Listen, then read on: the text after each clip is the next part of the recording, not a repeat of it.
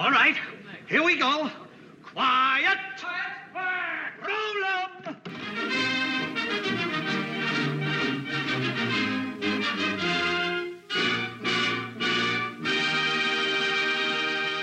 Hello and welcome to the Big Picture Podcast, where we take a look at the latest movie news, the films of today and yesterday, and put it all into some sort of context.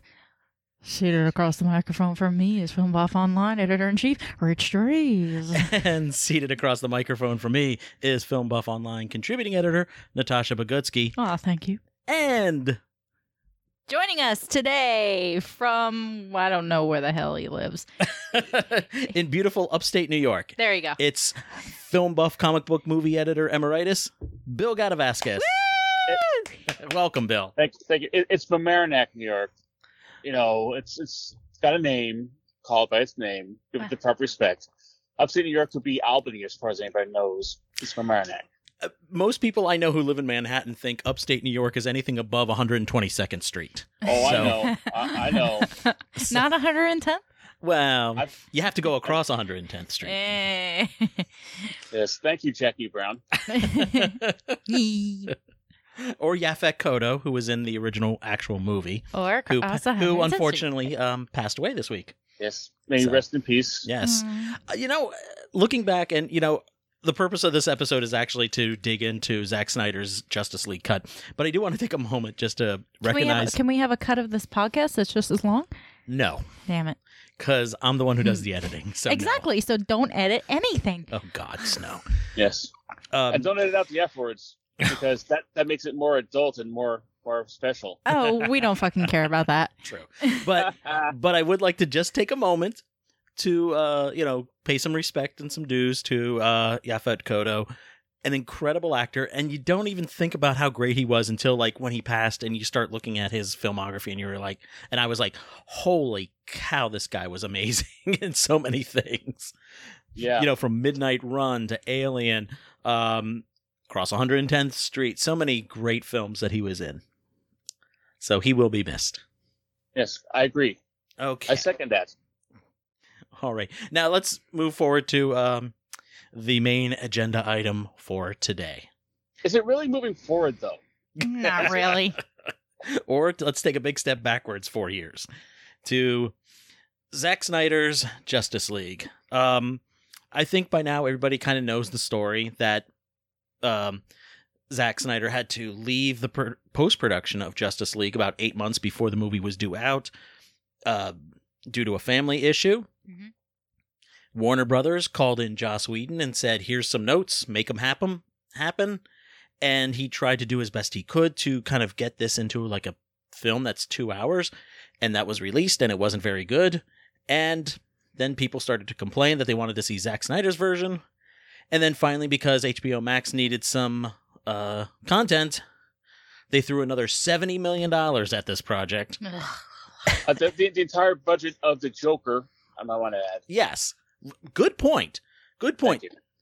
The, they threw the entire budget of the Joker at Zack Snyder to go back in, re-edit, do some more effects work, shoot five additional minutes or so. And we now have this four hour and two minute thing called the Zack Snyder Justice League. And I do want to say that you've been you've been very generous about that by saying that is the official version of what happened.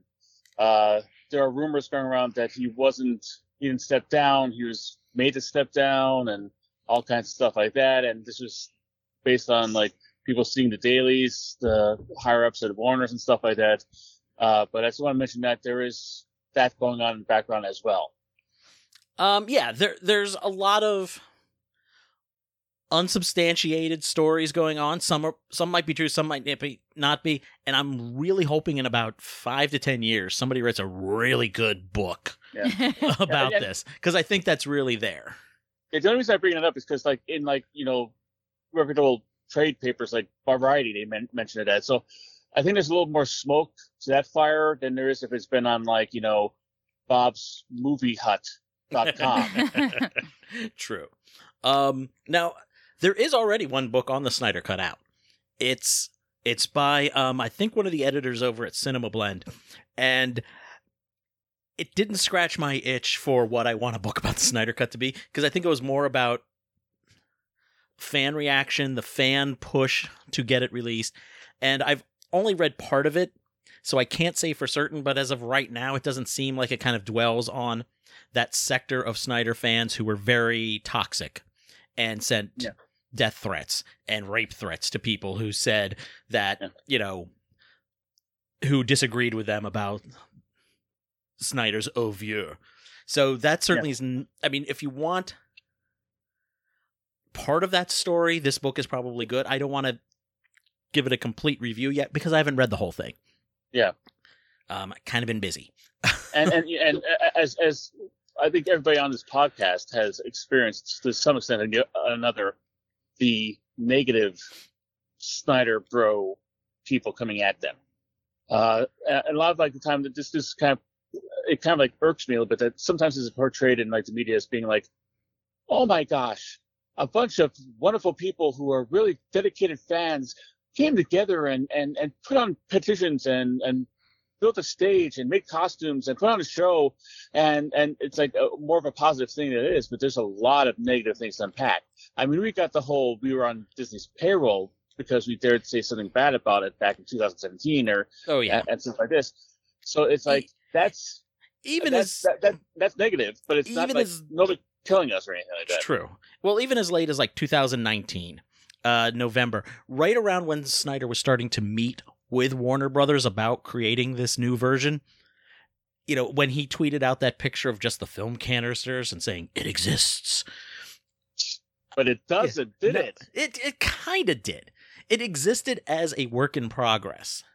Yeah. And that's what a lot of Snyder fans seem to not realize or understand and had no concept about how filmmaking works. And I don't really want to go down this kind of um this road. You know, I kind of want to just steer back here and Yeah. let's talk about the movie itself. Now, and but that's a good idea because if we go down that road, our podcast will be four hours long, and you know, like we don't have, it won't be like six installments. We don't have installments or anything. true very true so um well first off i mean bill your review is on on the site on film buff online my review is uh public on film buff online um i got to see it early uh the weekend before last weekend so i was able to post my review when the embargo lifted right at noon on monday eastern Yeah. because I'm not quite, I'm not quite as special. I had to wait till actually the the general public came out, so I don't resent you for that at all. I know, I can tell in your voice. Um but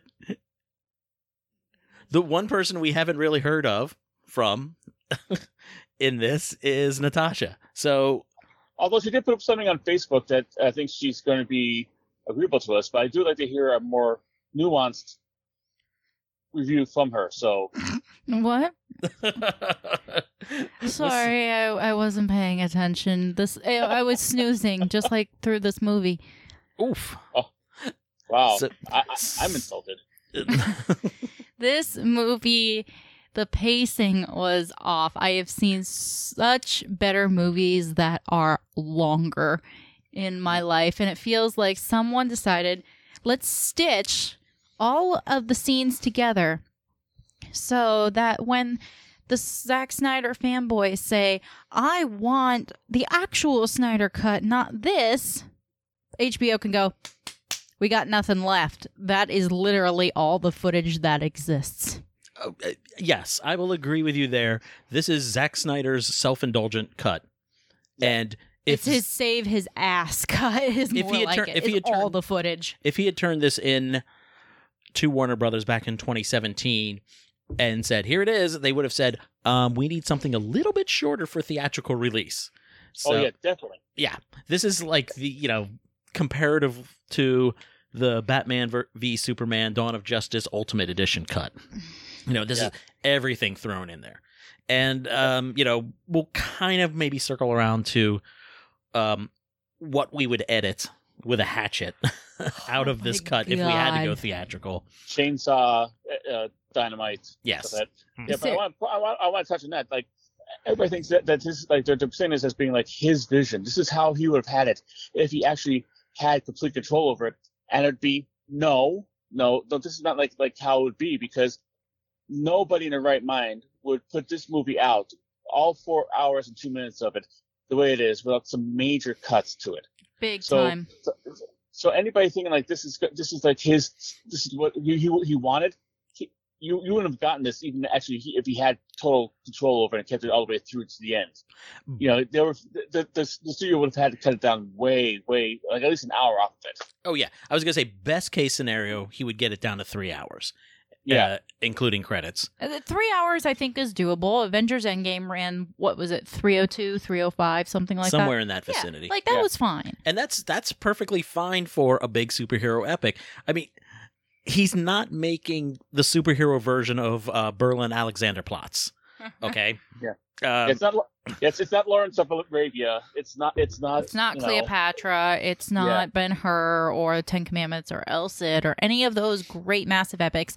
I mean, even Lord of the Rings, and that, and that, well, that was something I, that was a note I actually wrote. Was it was Zack Snyder's diesel punk version of Shakespeare meets Lord of the Rings with superpowers. Yeah, that Yeah. sounds good.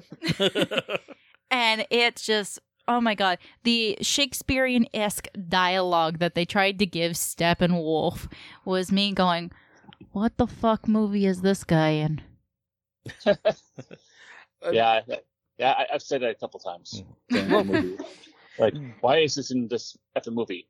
Although I, I do, I, I, I not, I, not, that- not to do sacrilege of saying something positive about the extended cut. I do like the better fleshed out motivation for Steppenwolf and that dichotomy about him being uh, like subservient to Darkseid while still trying to be a badass in other life. I, I like that kind of like playing two sides of the character. It made it more interesting. I, Mhm. I liked his his design the iridescent of his armor there was something really unique about that that jumped out at me so okay i'll give that a positive no, I, no, and I'm f- I'm all for let's you know find some positive things in here. In fact, now that we're here, uh, you know, because I don't want this to be a complete just dog pile on Zack Snyder. Um, it's not a dog pile on Zack Snyder. It's just a dog pile on the piece of shit movie that he made. I still say, well, one, I will say Well- that this is more coherent in tone Yeah. than you know the the released version, which is understandable. So, yeah, it, it'd have to be. so whether I personally respond to the tone or not, I have to give it you know credit for that. Um, but is it still really long and super indulgent and leans upon the crutch of all of his bad habits as a filmmaker? yeah. Sure, it Exactly. does. Yeah, I mean, there's no reason why this movie had to be four hours long. I mean, like, I, I, personally, I, I'm not going to watch it again. Neither Uh, am I. I've Um, watched it twice, and I think I'm God good. love you. Well, I Because watched. you're, because you're, because you're a masochist. That is Well, literally a need to talk to full day of somebody about that is literally a full day of work to watch Yes. it twice. Well, I watched it, And you're not even getting paid for those hours. Well, I Yeah, watched exactly. it the first time just to watch it, and you know, as I'm taking my notes for my review. And then as I started to write, I was like, you know what? I want to throw this up on the background in the background because there's a couple of things I want to check as I'm going along. And so basically, I, well, I, I kind of half watched it the second time. So I I'm, watched I'm it one and a patting half him times. on the don't know. shoulder right now. Like it's okay. you can make an excuse. It's fine. Um, one of the things I would definitely say that is better about this movie, I, I like what they did with Cyborg and Flash, Yes. which doesn't feel very fleshed out in um the other films, uh, in the other in Joss Whedon's version. And considering that um coming up after this you you had aquaman you had like the the flash film that's in production. God knows what they're doing with cyborg but you ha- we've already seen wonder woman. We have seen batman be used many times. We have seen um man of steel. Like we don't need our those to be uh, like our okay yeah there are heavy hitters but you really need to introduce your lower tier of that that major six in the Yep. league is because their films are next Mhm. especially Cyborg, because of the six that's on the film, Cyborg, I mean, like, not just in the actual DC extended universe, but just in public consciousness itself, Cyborg is the less well known of the six, I agree. arguably. Yeah. Mhm. Um, He, Flash, he- Flash is not, not not that much Good. higher, but at least he had like a couple TV shows. He had like you know he was, he was in the cartoons. So was Cyborg, but Cyborg never had his own TV show.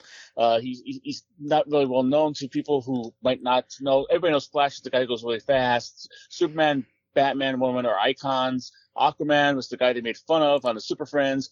So everybody has like a little bit of stuff behind that. The person you need to have more background into uh, is Cyborg. Yeah, and he- like, He he seemed like the heart of this film. and you can see why like Ray Fisher was so like really upset by that. And Mhm. like, granted, there's other stuff for him to be upset at that's coming out about Whedon's directorial style that we never know knew until like just like this year, and apparently he's an asshat. Um, which which but- is discouraging and uh, yeah, because disappointing. I love Yes. Buffy. yeah, But the, but the fact of the matter is, on top of that, his says his entire part was taken away from him. Yeah. I mean, like he went from like being like like having a character arc and like pathos and like growing as a character and having struggle and lost to just being the computer guy who like types stuff in the computer and like for this, whenever the guys need something. And that's like a really big cut. And it's it, it his character is much stronger in the new version, way like two thousand percent stronger than it was in in the the Justice League version. Agreed. very um, much so. Hey, I'd like to go through really quickly and say if we could cut one piece from every single character, what would we cut? Not just from the movie. Like we all have some pieces that we would definitely cut from just the movie in general. Like that nightmare sequence did not need to be there. Uh, why was the Icelandic girl just randomly singing and sniffing clothes? Um, but Wait, like actually wait, wait, for wait a wait a minute, wait a characters. Wait, wait, that, that that actually happened? Yeah, I, y- I thought I thought I was hallucinating. I thought like somebody slipped me some LSD or something. nope. That actually was in the movie. That no, Yeah, yeah, that I- was actually oh. there. Sad to say, God, sorry I to report. God, I, I, I, I can cancel my like neurologist appointments because I thought like you know I had some kind of like you know schizoid embolism like a thing pop in my head. Nope. And the only I- person who should ever sniff clothes on screen is definitely Heath Ledger in Brokeback Mountain, and that's it. if they brought him in as the Joker, if you're still alive and he did that, we'd accept it. But We'd no, accept it. Um, okay, what what what's one like good? Uh, I don't mean good character scene. But what's one character scene that you think in the in our hypothetical quest to trim this to three hours? What's one that you would uh hit make hit the edit room floor, Bill? so, so can I ask? Are we going to spoilers here? Can we like? Oh yeah, yeah. spoil things? Spoilers away. spoilers not it's not like a, a, and this is might be cheating a little bit on, on what like like Natasha asked, but you know what? I'm a bad boy. I'm going to do what I want. Um, it's not a, a character part; it's an entire character. Martian Manhunter. I, I agree. You- You didn't need you didn't need him in there. That's just purely fan service. And and being as a comic book geek, if I'm saying I don't want fan service, you know it's obligatory and it, it doesn't really need to be there. And it's like it takes away from the movie. Mhm. Uh, it didn't need to be there, and it takes away from the movie. Uh, you just get rid- uh, like you know like just get rid of all that, and like it seems forced because there's nothing. The character who turns out to be Martian Manhunter, I forget the character's name. I think it's Harry Lennix, the actor. Yeah. Yes. He he no indication before this that he was that character. You know, With no no indication he was Martian Manhunter before this. It seems just basically tacked on to give the five people who are Martian Manhunter fanboys a little screen-worthy moment, and it, it it it it just doesn't need to be there. And you could take like two relatively lengthy scenes out of there. And also, it is a smack in the face to Martha. It yeah, it very much undercuts that scene Yeah. where we see Martha talking with Lois, and then it turns out, nope, not Martha. It's Martian Manhunter instead. You know, Which makes no freaking sense. What the hell is he doing there? And and, and sidebar at the end one when he comes there like to to, to Bruce Wayne says like if you need me I'll be around. The line dialogue I I ached to hear Ben Affleck say is like, where the hell were you two weeks ago? There's a guy in Russia taking over nuclear reactors. He's going to like uh, destroy the Earth. And what are you doing? Are you And you've been here the entire time, you mm-hmm. asshole. I mean, Yeah. I can put aside that portion of that epilogue scene if you want to leave the movie with the sense that the Justice League is inspiring other people around the world, other heroes to come forward to join them. That's what I think that scene really is. I mean, basically, it was going to be a Green Lantern uh, there before, and then they changed it out for Martian Manhunter. Green Lantern makes more sense, particularly if he was on another planet at the time. But showing Martian Manhunter before as Martha, just parking it at Lois's house, having a chat over a cup of tea, really Yeah. just pisses off. Like y- you Yeah, were there the entire time and you couldn't give us a hand. You are a fucking dick. Well, that's what I would say. I would remove the the Martha thing, the element of him being Martha for that scene, but maybe still leave the epilogue portion Yes. there. It's always fucking Martha. Martha does this, uh, but like, like, but, but like, I, I, my my thing is popped in my head, and it's a scary thing. Like you've just given like the uh, Snyder fans actually listen to the podcast uh, uh, more depth for the thing. Like, oh, don't you understand? Martian Manhunter uh, represents the LGBTQ community because he's now encouraged to come out now. And it's like, oh god. I mean, like, I mean, there's Don't- absolutely no evidence to support a read like that.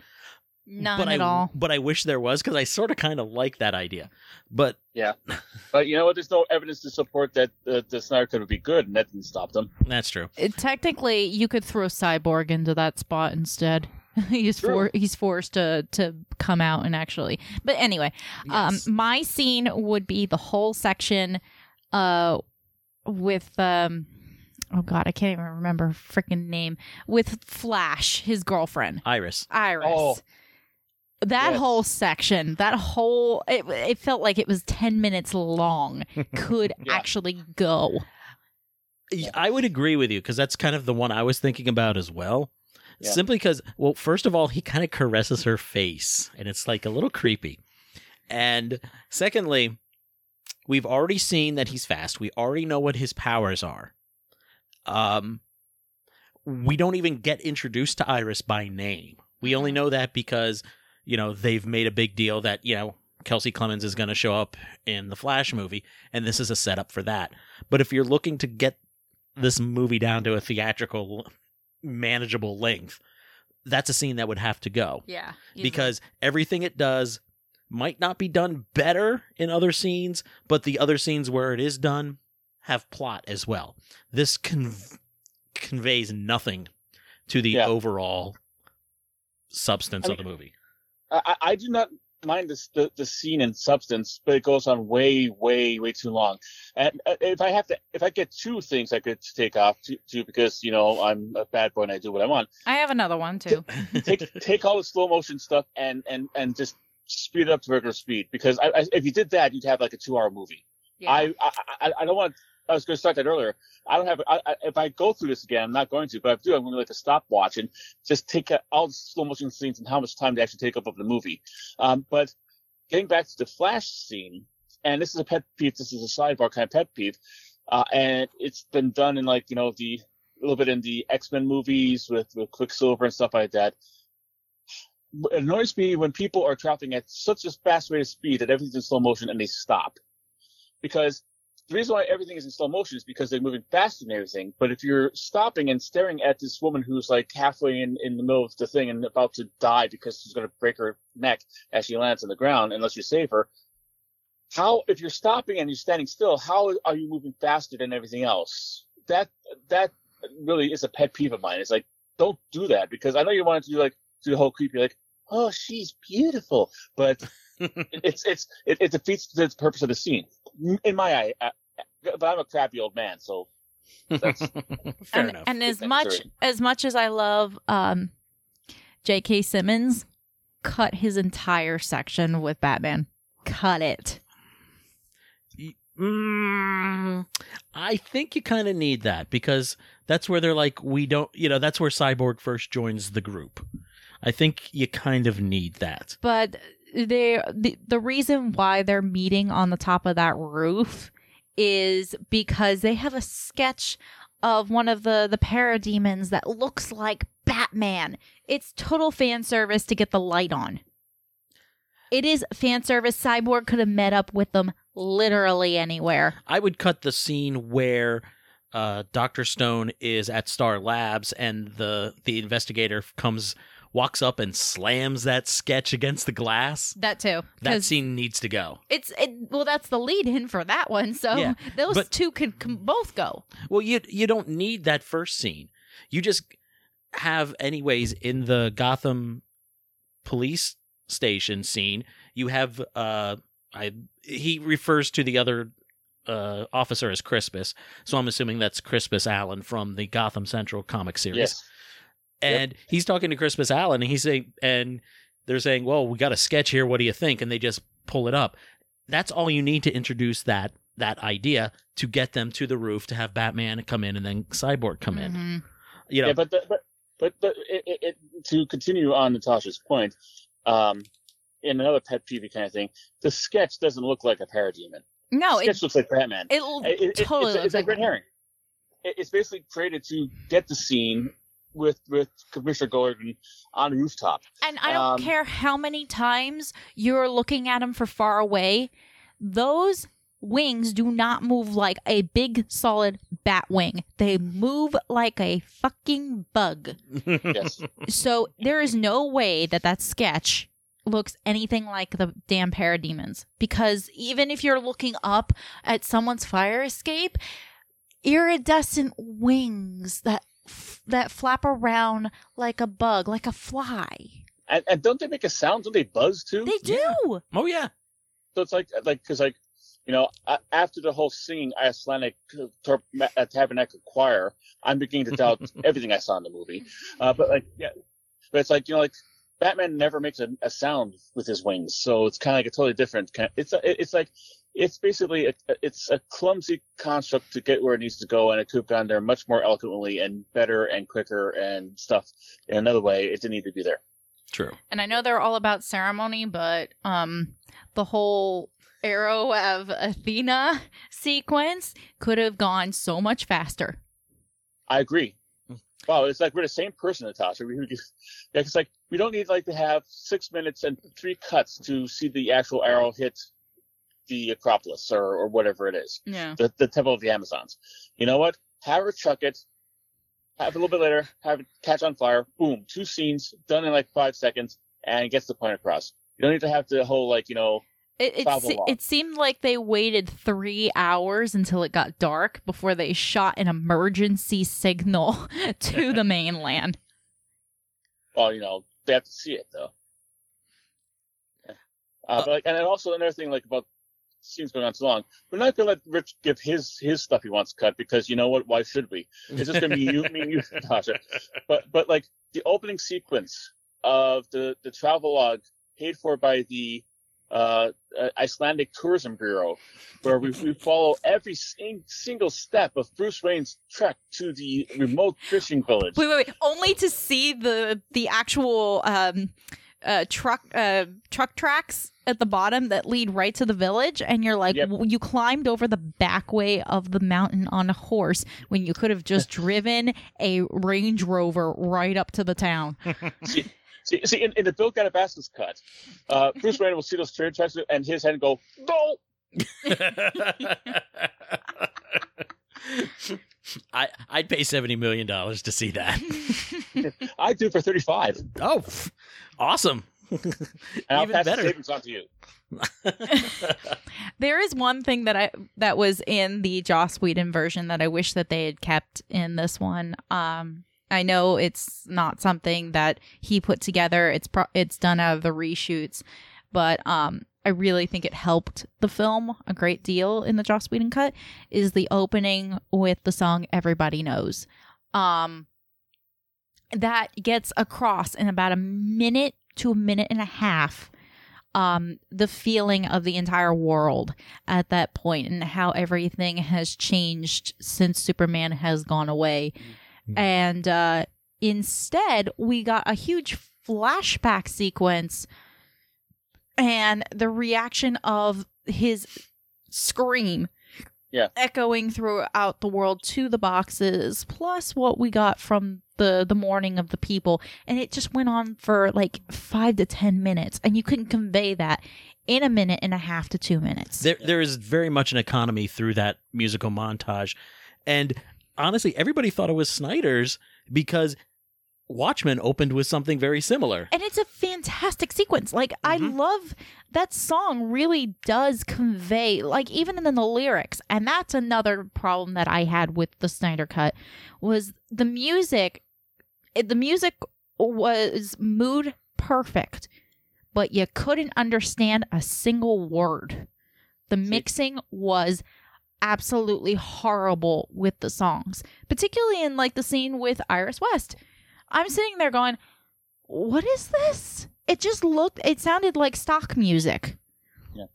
And this is where I have to disagree with you because I don't think the music was mood perfect. I mean, like I guess in in a way it was, but it was like too like mopey and too kind of like you know slow, and it seems like Well, it fit the slow because, like, motion of the scenes. Yeah, it's like it was like it's like part of the whole like it, more of a point of like this is like not that, that these songs really add to the story. It's more like look how cool my my my playlist on Spotify is. Look at how hip I am.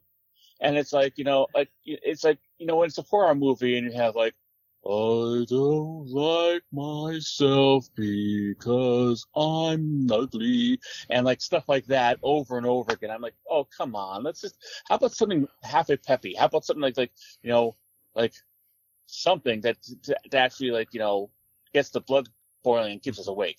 I, I get the idea that you know he definitely wants to use music to convey mood. The problem is all the moods are it's it's one thing the whole time, kind of very dour, very turgid, very slow, Yeah. and that makes a four-hour movie feel really like four hours, and you feel every second of the Mhm. clock ticking Yeah. as you sit through this thing, and Yeah. that's my biggest problem with it. There are They- they- movies that have been just as long as this, but move along a whole lot faster, and you're not doing. My friend Vicky, Bill, you know her. My Yes, friend. Vicky has what she calls the watch test. How good a movie is is how long it takes before she has to look at her watch to see how much time has gone by. I don't see Like this me thing passing. Cats. yes, I don't see her passing thirty minutes on this with the watch test before she's Yeah. like, "Wait, what?" Hard not to. Mhm. Um, And, and, and once again, once again, Rich says exactly what I was trying to say, but far more concise and intelligent than I could possibly ever say it. So Thank you. Screw you. um, there there are a couple of other things in there though. I mean, uh, I mean, I was surprised that the uh how they ended the Wonder Woman segment because in I'm trying to remember in the uh the Joss Whedon or the the theatrical version. Let's call it the theatrical version because I don't really think Joss Whedon gets author authorial credit on this thing. Yeah. Um in the theatrical version, didn't that just end with her like punching the guy or something? I believe so. Yes. Yeah. Here, she clangs her bracelets.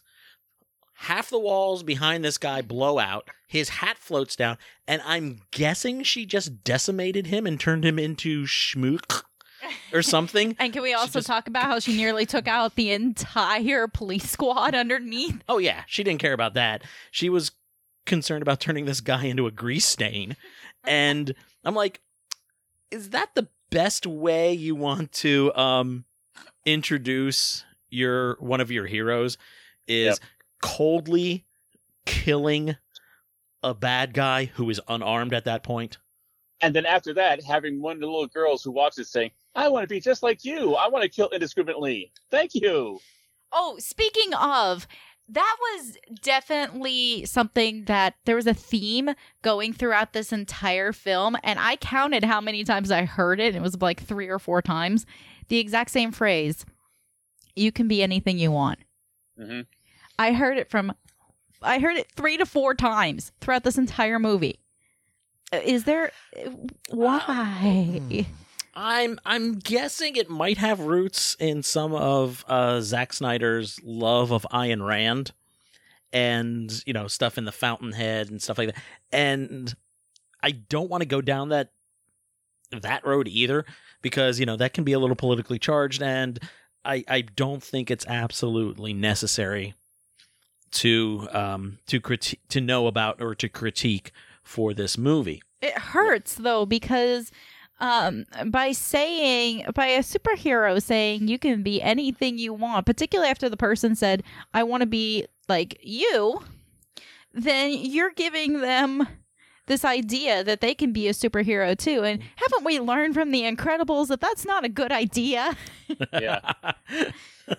for for once, you're you're going to the Incredibles. Shut up. it makes sense here. I know, I know. She's not a fan of the Incredibles. No, I am. Well, I know, but you No, I liked it. okay? I watched it a couple months back. I don't. and I, I, don't really think I liked could it. continue. I don't think I could go on. I think I got. I, I can't. I said I, liked it. I, I, I don't know. Um, My whole my whole world is, is now now a lie. You too can a- be just like a superhero I'm if not- you happen to be born with the blood of a god coursing through your veins on an isolated island of warrior women and magic. You can be just like a superhero. Also, also the Bill cut is going to have like a five second tag scene on there where the kid the kid tries to start stop a bullet with like uh, like some like like homemade bracelets and gets killed. Oh, jeez. Wait, wait, wait, wait, wait. So it's going to have that moment from Iron Man 2 of the apparent Peter Parker in an I- in an Iron Man mask trying to stop one of the Oh, Sorry, was that a little too harsh? that's a that's a deep cut. That's a deep cut and a deep diss on stupid fan theories. Yes, You're welcome. Um, Thank you.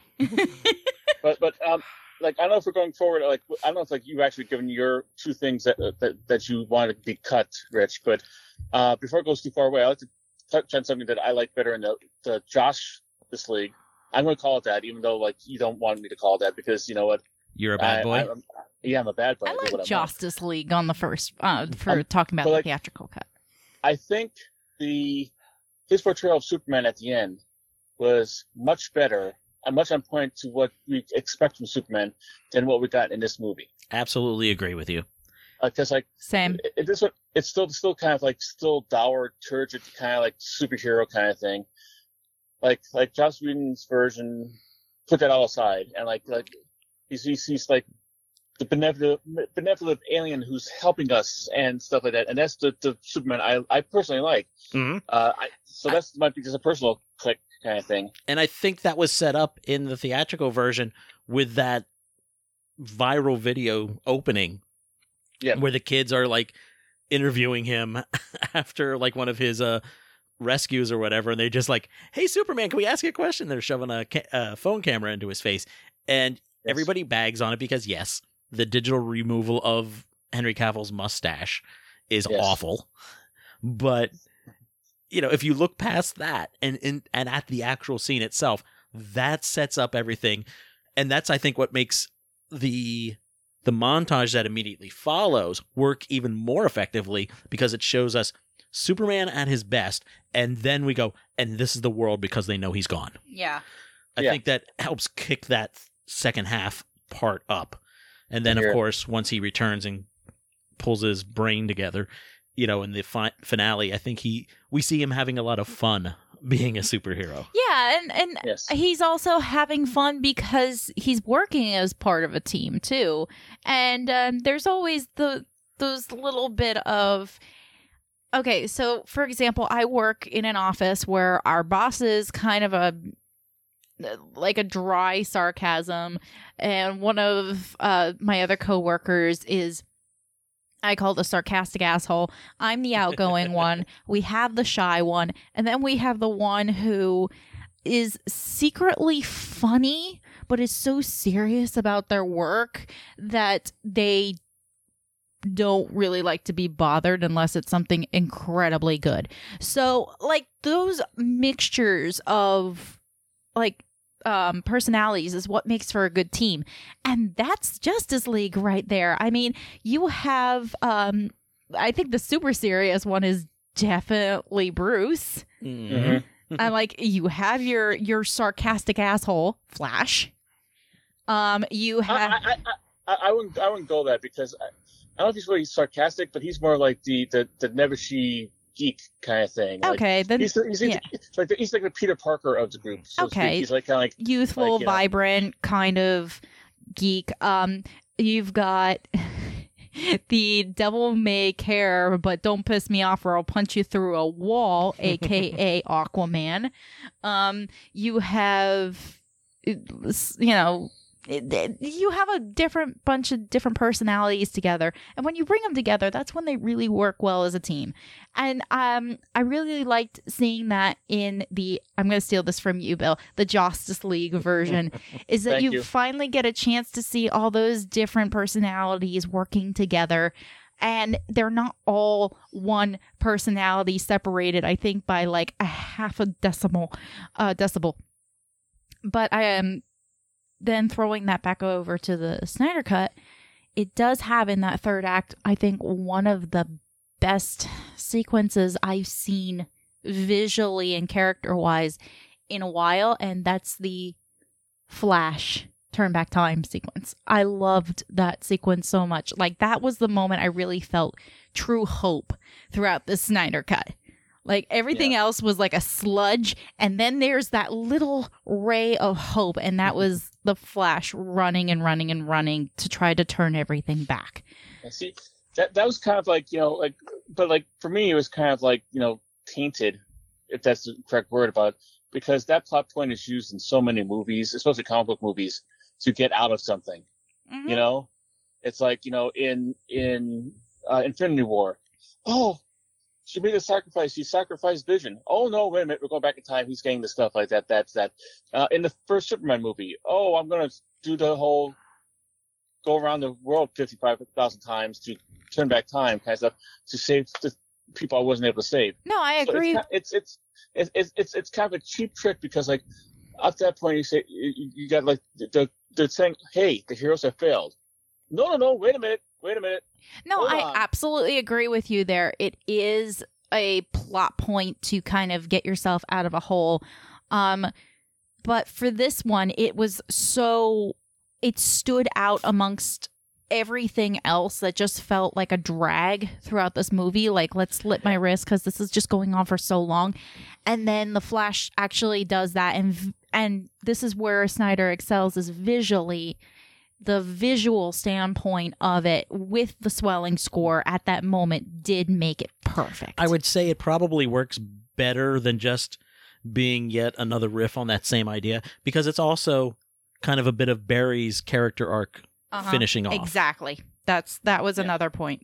because it's so it's not just the one note of oh, turn back time to fix it. Barry is actually, you know, becoming his own. And I do want to say, now that we're talking about Barry really quick, um, a lot of people were upset with like the whole Barry, you know, trips and falls and knocks over Wonder Woman, you know, face down in her cleavage and stuff like that. But that part, that that first half where Barry tripped in that fight sequence, that's that's all Snyder, and then Barry trips again when with they're Aquaman. with Aquaman when they're fighting at the memorial, and then, yeah, the, and the point thing and everything. And which was funny as hell. So I I kind of like the idea that Barry is just a little bit Clumsy. clumsy in his speed at times. Which makes sense. I mean, Because after a while you're gonna trip new. over your own Yeah. feet. Yeah. So so I like that. That was another nice thing. You know, I think, you know, like we said, you know, back when we first started this, um, you know, Barry and and Vic as Cyborg were the ones who really benefited from this.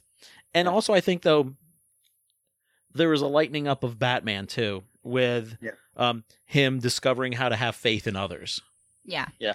And and there's also stuff added to Aquaman's background too that I I, I picked up on like it, he, he's more fleshed out than that because it seems like you know like like it's in the Justice League um like it, it seems like they, they their attitude was like these guys are gonna get their own movie later on. I don't have to worry about setting them up here. You do, but you know, I'm they're, they're gonna have that stuff there later on. I don't have to go that much into it. Um, this one has a little more more, more flavor, more color, more like more well developed characters in it, and that makes it, I think, a better in that aspect, a better a better film all around. Oh yeah. Not just like like the lead, like, like not just like uh, Barry and Dick, but also Arthur, and yeah, Yeah, I think in the Justice League, it was just like, hey, we have J- Jason Momoa playing Aquaman. He's just going to be our comic relief character. But but for all this fleshing out that this movie does in terms of the characters, in terms of the villains, in terms of introducing Darkseid to us and everything, I was bored of Darkseid. Eh, I I still find this movie incredibly slow and incredibly oh, definitely. thin Yeah. in terms of actual plot. That's There's because things that happen, but it's not plot necessarily. yeah, I- but that's because and like like that's because ninety percent of the film is slow motion. Yeah. I mean, I mean, I, yeah, it's easy to bag on Snyder for that, but well, I- but, I'm but I'm talking about the script itself. I think the problems they had were mainly script, pacing, editing, and some of the music. Um, the characters were fine. Like they fleshed those out great. Mhm. If they had just cut down on some of the slow mo and tried to actually edit and pace this properly, I I think it might have been a better movie. Yeah. Oh yeah. And like like like maybe I have like uh, a lower expectation of the summer blockbuster superhero movie than you do, but when you have this many moving pieces and something this massive, this big, uh, it, it's the kiss scenario. Keep it simple, stupid. Like like yeah, it's a thin plot, but then again, you don't really want to get that complex with something that's Well, granted, you had four hours to work with in this one, so that's not really much of an excuse. Mm-hmm. But then again, you know, you want to keep it so like it's open so people easily understand it, so you don't lose the audience with all Yeah. these different moving parts. Yes and no. There are definitely some summer blockbuster superhero films that stand the test of time because they expand on what they are trying to bring off. It's not just a simple plot. Look at Black Panther, look at Dark Knight. They Okay. are they transcend the genre because they they bring a lot of interesting questions. The problem is, is there's no questions here. Yeah. Also, I understand that. I'm just, I'm just saying, like, like looking from their standpoint about where they Mhm. might be coming from. yeah, But Eh, you know, and also I would suggest too, if you have this movie at four hours and it's been compressed, we've seen how it has been compressed down to two hours with only about thirty minutes of footage that was reshot to bridge things. I really don't see where we lost a whole lot of story. We did not lose two hours worth of story out Yeah. of you know when we got the theatrical cut. Yeah. Real- I had somebody, I had somebody who we work with. I'm not going to mention her on the podcast because I know she actually listens to podcasts, and I don't want like to. So she, she like she got messaged me through Facebook and goes like, "I'm watching the Snyder cut, and I get the feeling that I watched this movie already." I go like, "Yeah, that's because it's a recut of this." And goes, "Oh, okay, that makes sense." Now. My I- boss uh, called me yesterday and asked me the same question. and it's like you know like like that's that's what what, what, what one of the things I think like a lot of people like like you know probably not admit this. I think people thought like this is going to be a 100% different movie, Mhm. like and it's not. It's No. the same movie with with uh, a certain elements tweaked here and more stuff added for background and stuff like that. But it's, which is you know, again why I'm like- loath to not want to give Joss Whedon a whole lot of credit, deserved or undeserved, for Or the theatrical, Or or blame. or blame, or blame. Yeah, like but it's, it's it's basically like you know like it's like you know if you like the the 2017 version you probably might like this. Hmm uh, you might be like falling asleep because it's you know with the 16,000 slow motion thing and I will harp on that until I die. But it's 6,000 slow motion that came on. But it's it's it's it's basically the same thing. If you didn't like it there's really nothing new added to this that's going to make it like that much better. I mean, like a little more background on some of the characters, uh, a little more like you know, like stronger villain stuff a tweak here and there, but nothing really major that would swap your your your perspective of the movie around that big. You know? I'd like to say something that may get me slapped just randomly at some point by every person who listens to this viewer, Oh, uh, this podcast. And hell, even Rich might slap me right now. I liked Jared Leto's performance in the, this nightmare that did not need to be in this movie more so than. Ah! that was a sound effect. I did not actually hurt her. Yeah, right.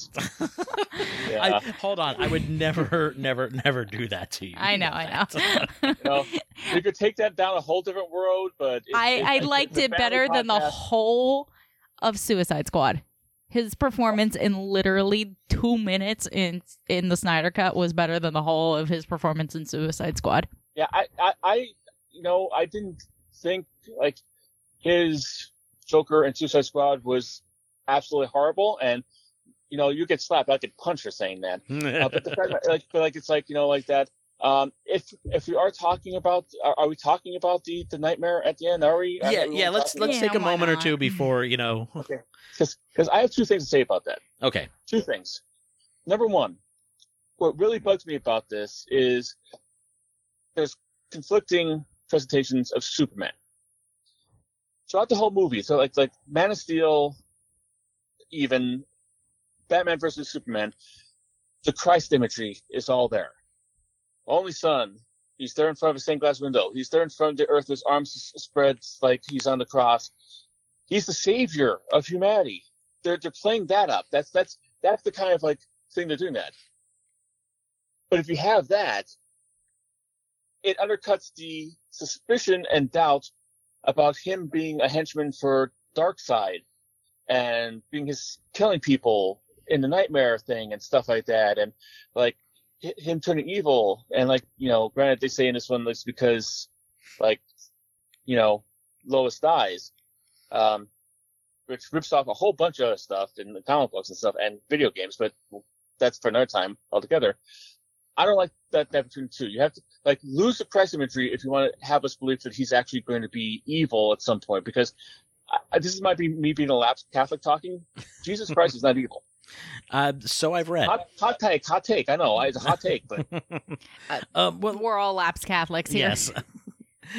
Um, and I, I would I agree with you there. And you know, Snyder has been doubling down on the Christ imagery all the way back to Man of Steel, though. Remember when Oh, yeah. Clark has his moment of doubt, he sits in a church in front of a stained glass window of Yeah. Jesus in the Garden of the Gethsem- of Gethsemane, and it's Yeah. like, could you be more obvious without just like ringing a bell and having flashing words on Yeah. the screen? The problem is, Like- is they like they try to make them out to be gods with human traits. You're either a god or you are a human. You can have superhero, uh, uh superhuman powers as a human, but then you're not a god. And I think the traits between those two are a little muddied. Like they don't know how to seamlessly blend them. Because if you're a god, then you lose sympathy from us. But if you're a human, you get all the sympathy. So, how to blend that? uh, and my my second point regarding to the the the, the nightmare at the end, Hmm. um, like I don't know if it need it, it, it, it obviously it didn't need to be there, but it wouldn't be as egregious if it was shorter and tighter, and like you know And, like and fix the like- dialogue from Mera.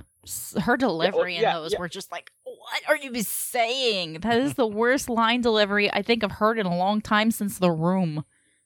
Yeah, 'cause like it seems like like like whoever wrote this, I don't I don't know if it's or like you know, Chris Terrio or Zack Snyder or both of them or Zack Snyder really want to do this. They really wanted to have the whole back and forth between Joker and Batman, and that's they, they had like you know like they got really really excited about that, so they had to do that.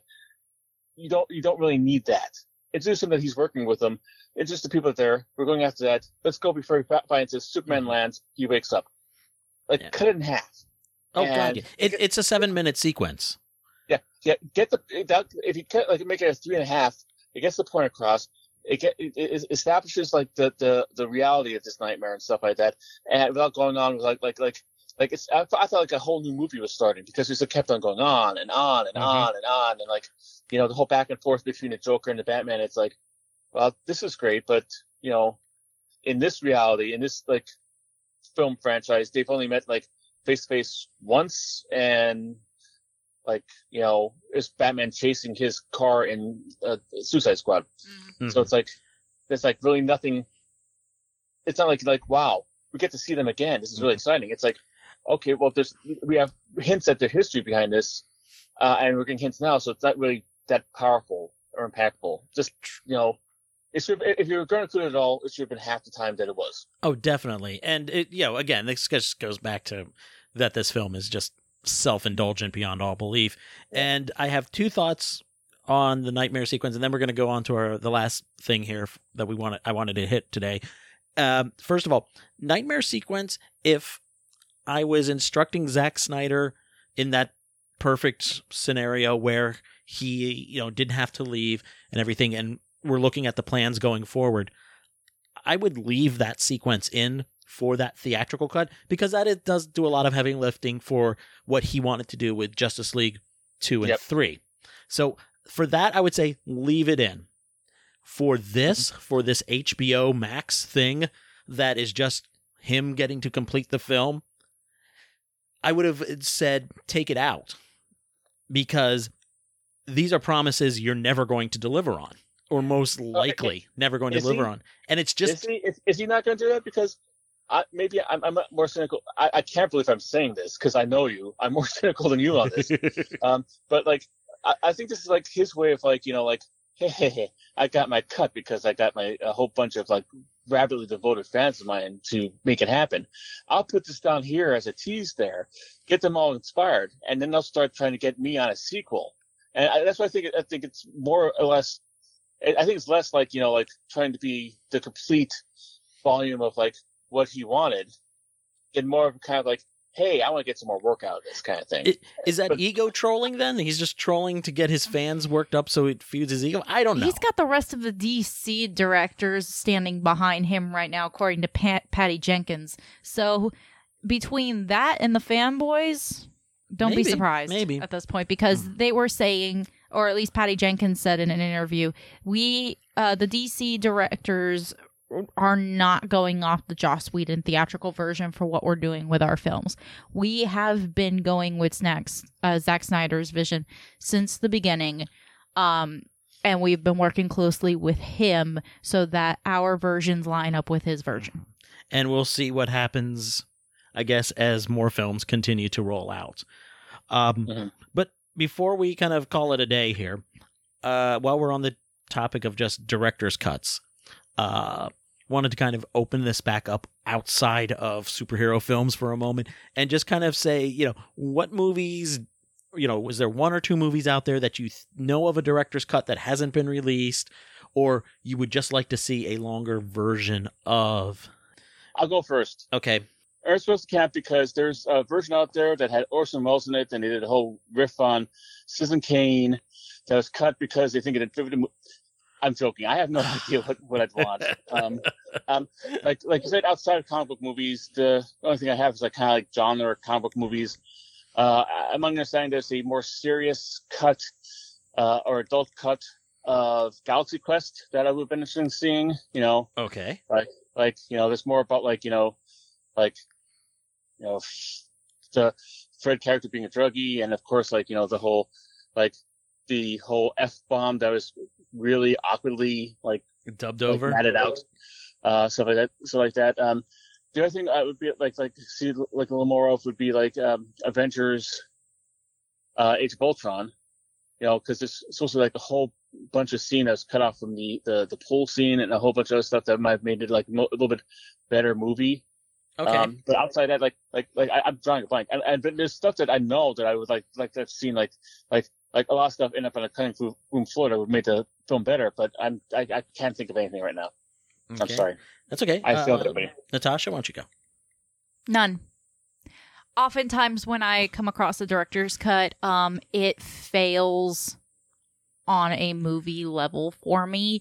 Um, I've I've seen the director's cut of uh, Lethal Weapon, Lethal Weapon Two. Uh, they were okay, like the theatrical better. Mhm. Um, you and I have had a talk about Legend. Yes. I will- We've had I- many talks I've, about Legend. I've always told people see the theatrical version before seeing the director's cut, um, because not only does it change the whole ending, uh, the music, music is a big deal for me, and from a um, from an aesthetic standpoint, the music that Tangerine D- Dream did for the film made more sense to give that kind of otherworldly fairy like vibe. Um, than as much as I love Jerry Goldsmith, his score just felt like background. It just it it wasn't there. There it wasn't iconic. It didn't. It was just white noise to this Oof. movie for me. Mhm. Whereas uh, Tangerine Dreams really just kind of punched everything up a bit. Um, so Legend is a is a is a big one for me that I was just like the director's cut was terrible for this. Um, and as I recently just got the director's cut for Midsommar, uh, Midsommar, which puts an hour and a half back into the movie because it was originally supposed to be three hours. Um, I loved the theatrical cut. I have not opened and watched the director's cut yet, so only time will tell how I feel about this movie. Um, but most times for me, the director's cut fails, Hmm. where the theatrical succeeds. So, nah, Okay. Um, for myself, I know. Well, let me throw a superhero example out uh, first, and then I'll kind of get to my non-superhero films. I would love to see the half an hour that they cut out of Superman four put back in. Superman four is not a great movie, but I feel it's at least a slightly marginally better movie with that extra, you know, thirty minutes or so of footage put back in. Um, unfortunately, they literally burned and destroyed the negative for that Yeah. stuff, which, you know, as a as somebody who champions film preservation, just like makes me like shake when I think about it. I'm just like, how Yeah. could you? Um, Yeah, it's Warner's being Warner's. no, actually, this was probably was more Golan Globus being Golan Globus. Oh, that's right. That's right. Those- That- I forgot about that. Those Well, that makes more. That's even more sense. True. Um, I think about like a film like, um, obviously, you know, you want to kind of go classics and go. I'd love to see Welles's cut of Magnificent Ambersons. You know, that two hours instead of the eighty-eight minutes that we got, which is still a great movie. But Now, did- did- No, when you said that, did you have to put your monocle on? Like, uh, yes, I was double checking to make certain he didn't pull his pocket watch out of his his uh his his jean pocket to check the time. Um, also, to bring it a little closer to now, I would say uh, the original cut of Event Horizon, the science fiction horror film, which was supposed to be a lot more gruesome and bloodier and just plain out terrifying. And apparently, that footage might be lost and is only available on like a VHS uh, copy that they ran off of the Avid editor while they were working on the film as a rough cut, which uh, disappoints me that that's not available. I would love maybe somebody to find the, the footage someday and then they can go ahead and do that and restore that because I think that I'm not a big horror guy, but that's one I know the horror community really kind of has their fingers continually Yeah. crossed. That that and, that, and, and, and, that's one of the that's one of the better things about going over to digital filmmaking is because it's much easier to store those extra scenes and stuff if they're all like ones and zeros than Mhm. if they're like big canisters full of like you know like movie stock film stock Yes, because with, you know with they take up a lot chemicals that are highly volatile and have to be stored Yeah. very specifically. oh yeah yeah like like the older stuff is decays and that's how you lose them or they they explode in a big firestorm and Mhm. they're, they're lost that way. Um, so yeah, yeah, it's that's one of the good things about digital. You can actually keep more of your history intact.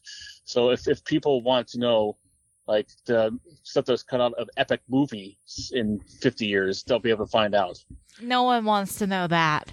Oh, I know. I, I, I was trying to pick the worst movie I could possibly think of. Actually, epic movie for me was the best out of that genre, and that's where I stopped too. I don't. I I'm don't like, even. Nothing can get better than this. I don't. Okay, I can't even be bothered to commit to memory the name of the two guys who directed Epic Movie alongside, you know, superhero movie, scary movie four, whatever. That whole slew of stuff.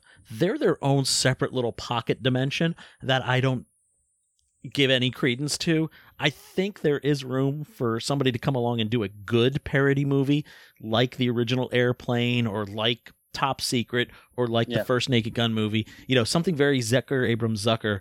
Just not those two guys. Um, oh yeah, yeah, because like like if uh, Zaz, if I could be hip, uh, is Mad Magazine. Those guys are like, you know, crazy or spoof or like the not, they're not even crack magazine. They're like the lower end parody magazine. It's just basically thrown together. It's like, uh, yeah, that was like the Mhm. worst movie I've ever seen in a theater, and I took my life there, and I'm still apologizing to her to this day.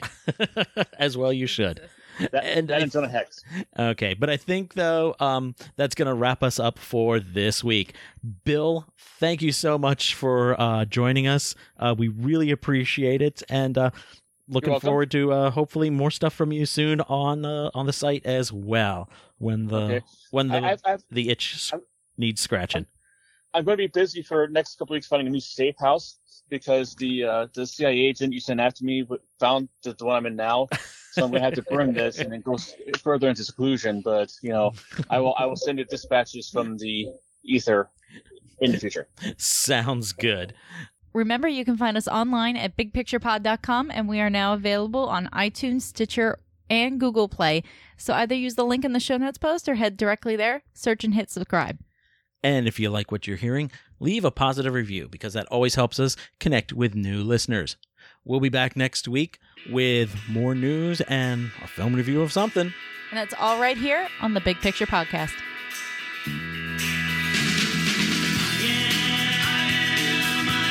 Superman.